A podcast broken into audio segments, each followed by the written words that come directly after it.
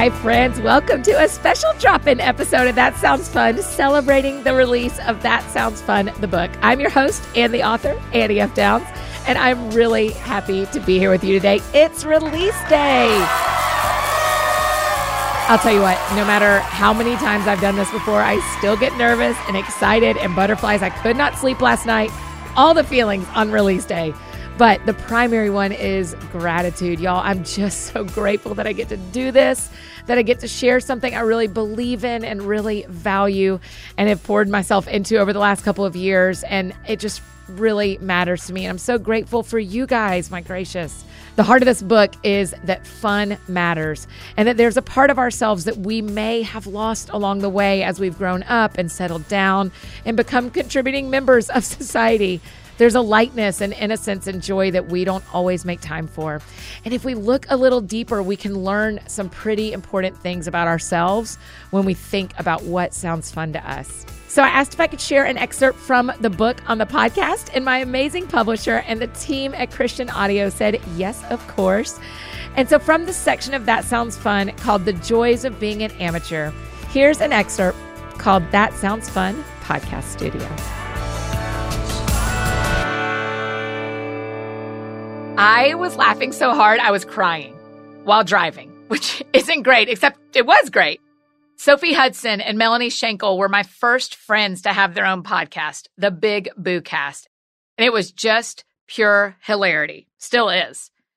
In case the word podcast is foreign to you, I think it would be best described as an audio conversation or story that you can listen to on demand through an app on your phone or via the internet.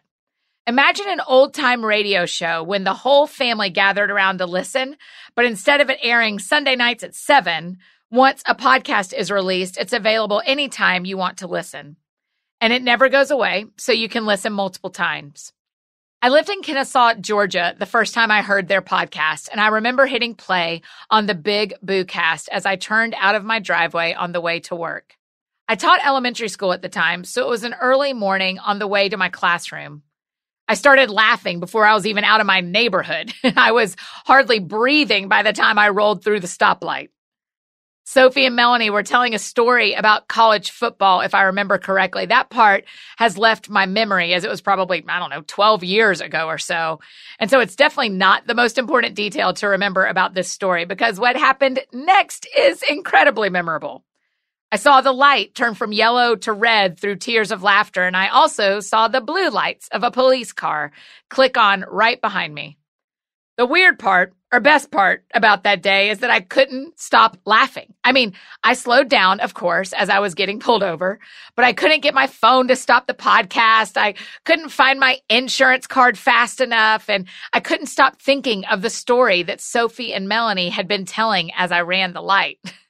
So I just kept giggling, that church kind of giggling where you know you're supposed to stop, but in no way do you know how to stop. And the added layer of weird is that it was 6:30 in the morning. Anyone who is quote church giggling alone in their car at that time deserved to be pulled over. I respect that. As the officer walked to my driver's side door, I was able to calm myself down and hand him the correct paperwork. When he asked why I ran the red light, I told the truth. I was listening to a podcast and was laughing too hard to pay attention. I got a ticket. My friend Michael has told me a story of getting out of a ticket after being pulled over while listening to Drew Holcomb music because the cop also liked Drew Holcomb. Unfortunately for me, the particular policeman who pulled me over that day did not yet know and love the Big Boo cast. But in spite of the fine I was charged, there was just something special about the conversation between two friends playing through the speakers of my car that felt like something I would love to be on the other side of too. I didn't know Melanie and Sophie very well at the time, but it sure felt like I did because of that podcast. I listened and felt like I could speak right back to them. They were friends of mine, whether they knew it or not. Years later, the opportunity to start my own podcast showed up in my life in an incredibly unexpected way. Let me back up a little. You need to know that I am a huge fan of author Ted Dekker. His novels keep me up at night and make it impossible to do anything besides read at stoplights and while I'm drying my hair and pretty much any minute I can. After reading the first Ted Dekker books that came my way, I remember feeling like this author was equal parts brilliant and terrifying. That's a good writer. In early 2014, my friend Jen, who works for Ted, called me I don't know how she knew I loved Ted's writing, but she did. And she told me he had a new novel coming out and asked if I wanted to interview him. Of course, interviewing was not something I did on a regular basis back then. I didn't have a radio or television show, but a few years before that, someone had told me to always say yes. Even if you don't know how to do the thing someone's asking you to do, and I didn't. Even if you feel underqualified, I did. Even if you are scared, I was. If you want to try and the opportunity is in front of you, say yes and then figure it out. In sporty terms, you miss all the shots you never take. I figured interviewing Ted was a shot I could miss and totally screw up, but I was at least going to try. So I said yes to Jen. Of course, I wanted to interview Ted Dekker. At the time, I had a blog and a few social media accounts.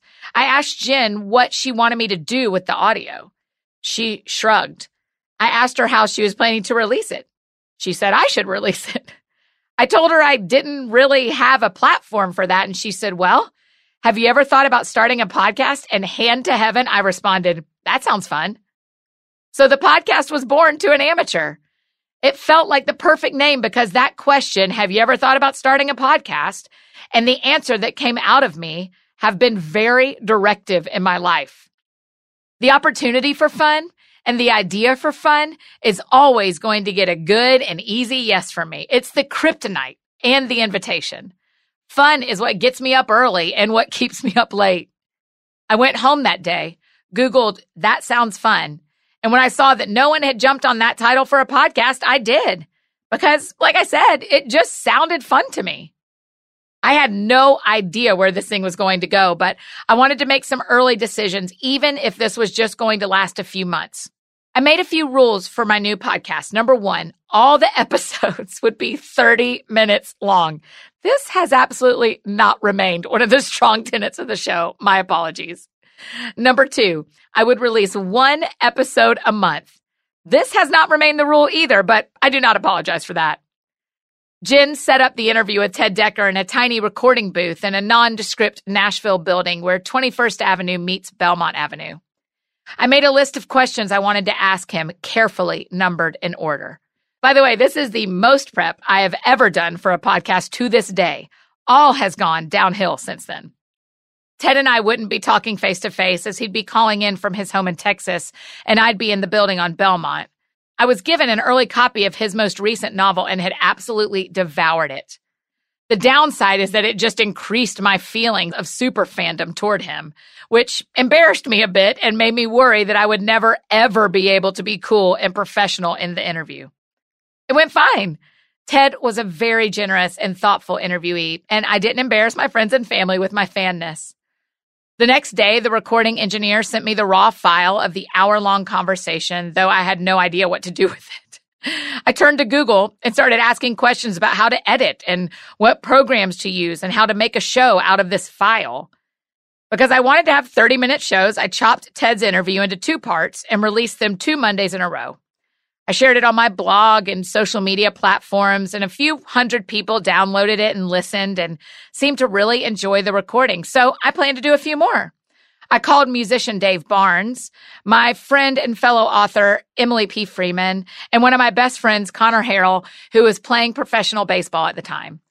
I bought a microphone off Amazon that was recommended by a friend, and I read an article on the internet about the best podcast recording supplies.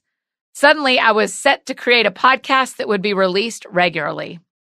In those first 10 episodes or so of the show, I was doing every part of every episode scheduling the interview, doing the interview, editing the interview, putting the show together, intros, interview, outro, and the music going up and down, which I am terrible at, uploading the show, sharing it, and doing the show notes, all of it.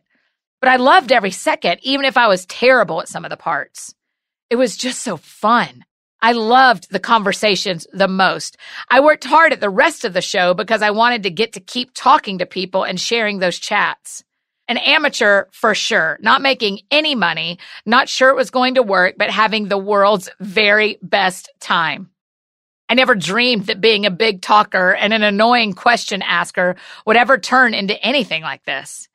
It was just something that lived in me that I absolutely loved. Talking to my friends, whom I find endlessly entertaining, and asking all the questions I've always wanted to ask. With a microphone there is added permission to keep asking. I knew I was an amateur. I hadn't taken any podcasting classes or interviewing courses. I didn't know how to use GarageBand well, or at all, actually. But what I knew as the shows continued releasing to the world and as I kept falling more and more in love with this media medium was that I wanted to keep going. I was fine being an amateur, doing something I loved for the pure joy of doing it. Now we are years in and hundreds of episodes have been recorded and shared. You may have downloaded this audiobook because of a podcast episode that mattered to you that connected us in ways you know. I often feel that connection too. You may be one of the very reasons I keep making episodes. If you've listened to even one show, then yes, you are one of the reasons. But I wonder if there's something in your life that you love enough to try and share it with us. You don't have to be a professional and it doesn't have to make you any money. But when you embrace the amateur in you, the things you love can start bubbling up and flowing out to the rest of us.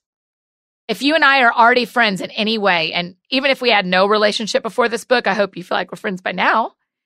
Here's one thing I know about you you want to make a difference on this planet. You want to feel like you have found the thing and are doing the thing and that your life matters.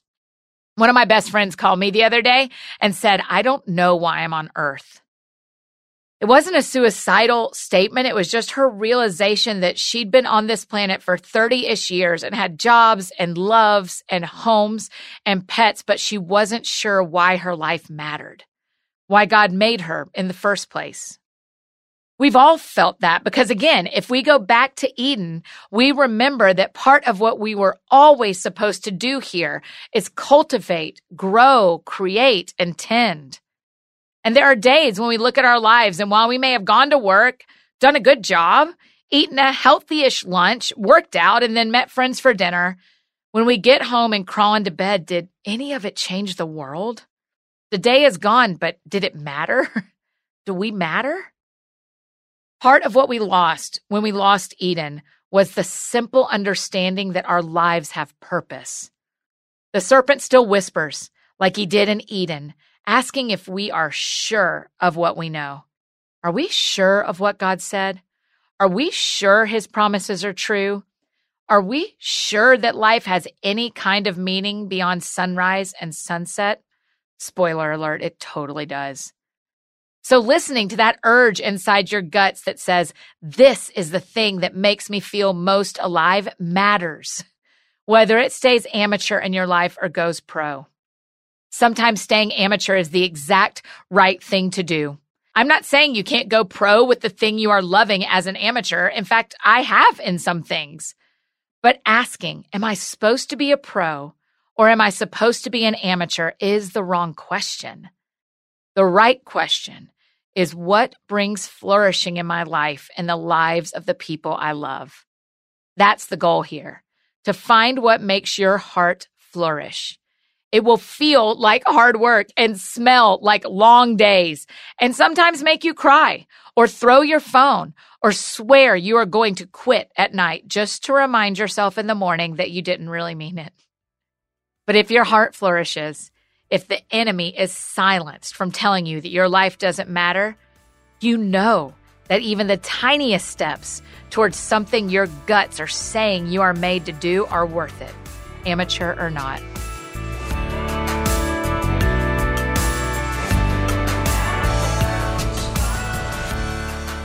So there's a little sneak peek into That Sounds Fun, the book. I hope you enjoyed it. You can get a copy anywhere you love to buy books today. I can't believe it today. If you need anything else from me, you know I'm embarrassingly easy to find, especially this week. Annie F. Downs on Instagram, Twitter, Facebook, all the places you may need me. That's how you can find me. And I'm Annie F. Downs, TSF, like that sounds fun on YouTube. And I think that's it for me today, friends. Go out or stay home and do something that sounds fun to you. And I will do the same.